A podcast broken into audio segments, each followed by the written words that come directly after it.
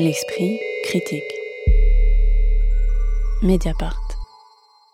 Corregidora est le premier roman de l'écrivaine afro-américaine Gail Jones que publient les éditions d'Alva qui, je les cite, mettent à l'honneur des autrices contemporaines. À travers leurs textes, elles nous disent leur vie de femme, leur relation à la nature ou à notre société. Le texte a été initialement publié en 1975 après que son auteur a été repéré par Toni Morrison et devient pour la première fois accessible en français grâce à la traduction de Madeleine Nazalik. L'action se situe dans des cabarets du Kentucky où le personnage principal, Ours ou Oursa, monte sur scène pour chanter le blues, suscitant la jalousie de son mari Mut, qui finit par la frapper, la faire chuter, lui faire perdre l'enfant qu'elle portait.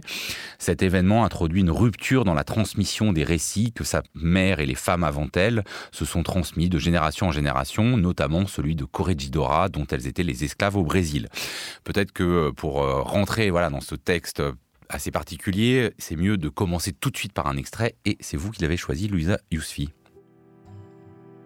Mon sucre, je me rappelle quand t'étais une graine toute tiède au-dedans de moi, mais j'ai essayé de pas t'abîmer. N'abîme aucune de tes graines. Compte sur moi, maman.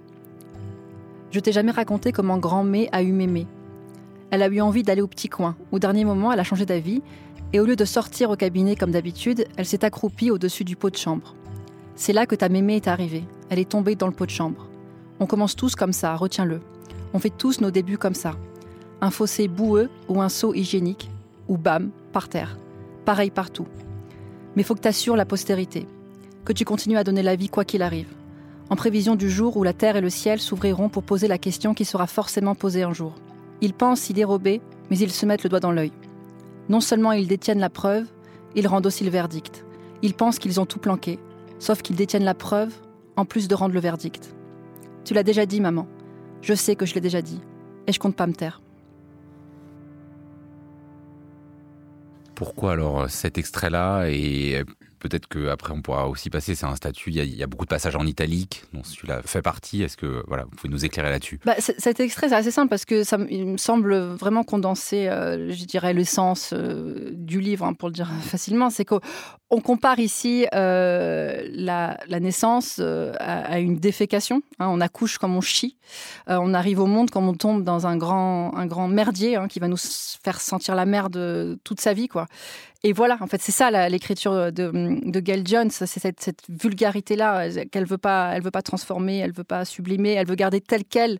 Elle veut raconter la violence euh, du monde comme, comme, comme elle arrive, euh, notamment à son héroïne, donc Ursa, qui vient de perdre son, son utérus euh, après avoir été battu donc par son mari. Et l'utérus, bah, c'est central effectivement euh, dans ce livre. C'est central ici, d'abord parce que c'est la matrice euh, anatomique élémentaire hein, qui va porter la vie. C'est ça qui va aussi figurer la condition euh, féminine, mais aussi parce que, comme c'est indiqué là, c'est que pèse sur Ursa et tout, sur toute sa lignée une malédiction qui est celle donc de ce nom hein, qui, donne le titre au livre, qui est le nom de, donc d'un proxénète esclavagiste, qui est finalement la mémoire enfouie de tous les crimes innommables que les femmes de la famille ont subis et dont il est question un jour de témoigner. Et alors c'est ça l'urgence de l'écriture euh, ici, c'est témoigner, c'est-à-dire raconter une histoire qui n'a été écrite nulle part. Euh, il y a l'émergence d'une espèce de figure du témoin, cette mission. Euh, de témoigner de l'histoire qui en fait se transforme en malédiction, qui va rendre fou en fait parce qu'elle elle empêche simplement de, de vivre euh, vraiment parce qu'elle elle oblige euh, ces personnages à, à, vivre avec les démons euh, du passé et à, porter en soi tous les tous les gouffres justement qui ont été ouverts par l'histoire et par, et par l'esclavage. Et quand je dis gouffre, je le dis à dessein parce que c'est un vide vraiment pour le coup qui habite le ventre de cette femme, Ursa. Euh, je pense que là, pour le coup, il y a un héritage qui est aussi celui de Toni Morrison, d'ailleurs, qui est un héritage faulknerien euh, de la littérature américaine. C'est-à-dire qu'au fond, on va reconstituer un passé par un ensemble des récits contradictoires, complémentaires, progressifs, etc., sans que jamais les choses soient très euh, clairement reconstituées. Même si, en fait, on comprend très bien. Enfin, je ne crois pas qu'on ait de gros problèmes de compréhension quant au fil principal de, de, cette histoire. Simplement, on le reconstitue progressivement en entendant les unes et les autres. Et ça participe donc du caractère très oral de ce récit. Donc je pense qu'il est fondamental parce que, il faut le dire, Ursa, le personnage principal, donc celle qui ne pourra pas transmettre la mémoire de ce traumatisme originel qui est donc cet homme proxénète, Louisa le rappelait, esclavagiste, mais aussi père incestueux. Donc c'est vraiment une figure totalement monstrueuse. Et donc, Ursa, elle, ne pourra plus enfanter, donc ne pourra plus transmettre cette mémoire, mais Ursa, c'est une chanteuse. Et c'est hmm. une chanteuse dont on aime la voix parce qu'elle en a bavé. Et plus elle souffre, plus on lui dit que sa voix est belle. Et d'ailleurs, il y a cette transmission orale liée à la reproduction, transmission orale qui va passer euh, par le, blues euh, dans, la, dans la voix de Corregidora, voire par euh, donc une écriture très oralisée dans, dans, le, dans le roman de Gail Jones. Oui, sur cette écriture oralisée, est-ce qu'elle parvient? Parce que voilà, on sent, euh, c'est ce que disait Louisa au, départ, la volonté vraiment d'assumer la crudité, euh, la violence envers les femmes, qui ne sont là que pour se faire, je cite, farcir, fourrer ou besogner, en gros. Est-ce que cette oralité constante parvient justement à rendre cette violence pour vous, Pierre Benetti? Mais c'est un roman qui bouge, en fait, j'ai l'impression, qui mobile. Peut-être qu'il y a un effet de la traduction, faudrait voir euh, dans la version originale. Euh, j'étais assez étonné, il faut dire, moi, au tout début, hein, euh, par les dialogues que je trouvais extrêmement poussifs. Je trouvais que le début de la convalescence, c'est extrêmement lent et long. Même si ça permet de voir des relations entre femmes qui sont assez intéressantes. bon, peut-être qu'on y revient tout à l'heure.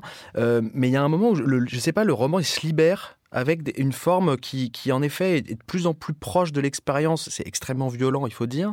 Et au bout d'un moment, je me suis rendu compte qu'elle montrait aussi, euh, donc certes, une violence directe des hommes sur cette femme, que ça passe par euh, les coups, les insultes, les insultes, le quasi-féminicide qui, a lieu au début et sur lequel on revient à, la fin. Mais il y a une violence indirecte aussi. C'est la question de, de l'appropriation de la violence par cette femme-là. Elle a des réactions extrêmement violentes quand elle rencontre une, une jeune femme euh, qui euh, essaye de coucher avec elle dans, dans une chambre ou une adolescente, je, ne sais plus. Une adolescente, il, y a, il, y a, un passage d'une homophobie extrême. Et à un moment, je me suis dit peut-être qu'il y, y, a un peu une clé aussi de ce roman éclaté sur le, un fil rouge qui serait euh, qu'il y a quelque chose d'assez significatif dans le fait que ce propriétaire incestueux, esclavagiste, donne son propre nom euh, aux femmes qu'il possède. Hein, c'est euh, c'est à la fois le nom de l'esclavagiste et des femmes. Et ne choisit pour son bon plaisir que des femmes qui ont la couleur du café. Alors en termes de symbole, c'est assez fort, c'est-à-dire la couleur de sa propre plantation.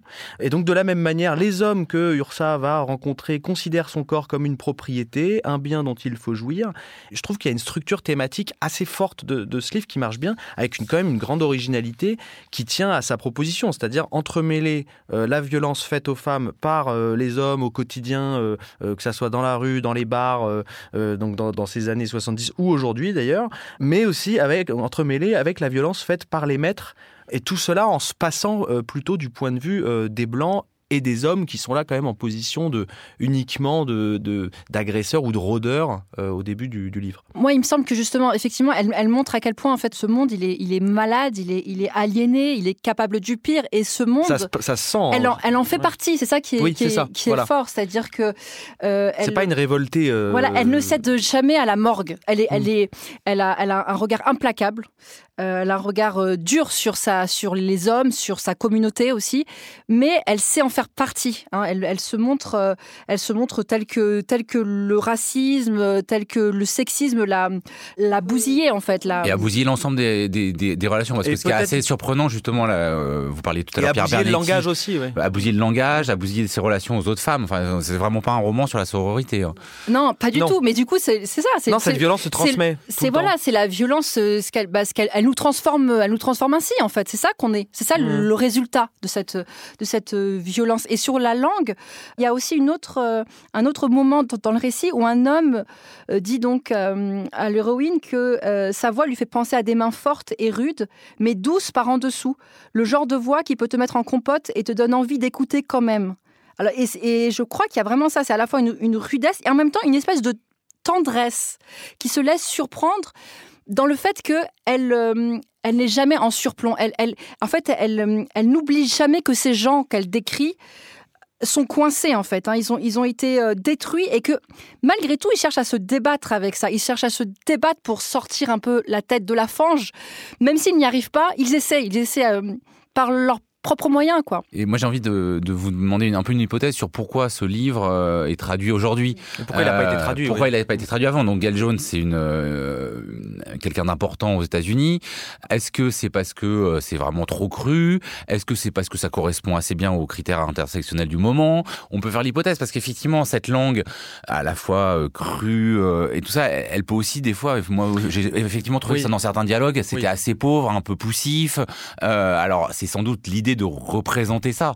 Mais euh, c'est pas très facile d'accès. Des fois, on n'a pas forcément envie de se plonger dans, dans, dans, dans les dialogues de ces personnages. C'est un texte qui a presque un demi-siècle et qui a peut-être un peu vieilli.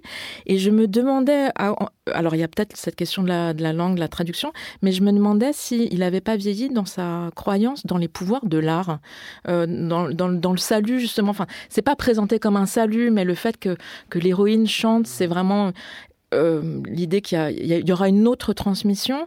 Et je pense que euh, Gail Jones écrit son livre en se disant que par la littérature, il peut y avoir une autre transmission de la mémoire. Et je me demande si la littérature aujourd'hui croit encore à ça. Et peut-être que ça, voilà, ça marque ce demi-siècle. Vos hypothèses pour terminer, Pierre Benetti?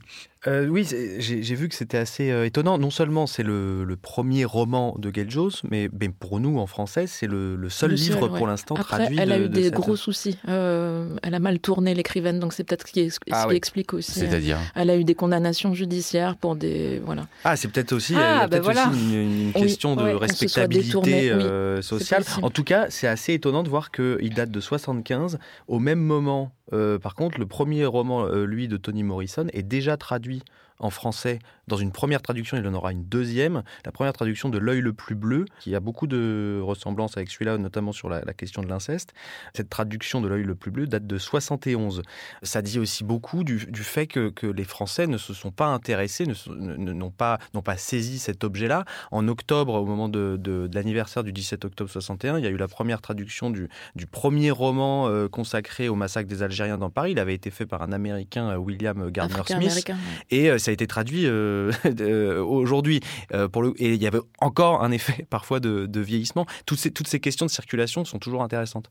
Corregidora, c'est donc signé Gail Jones, c'est traduit par Madeleine Nassalik et c'est publié par les éditions d'Alva. Merci beaucoup à tous les trois. La semaine prochaine, on parlera spectacle vivant dans l'esprit critique, un podcast proposé par Joseph Confavreux pour Mediapart, enregistré dans les studios de Gong aujourd'hui par Baptiste Dupin et réalisé par Samuel Hirsch.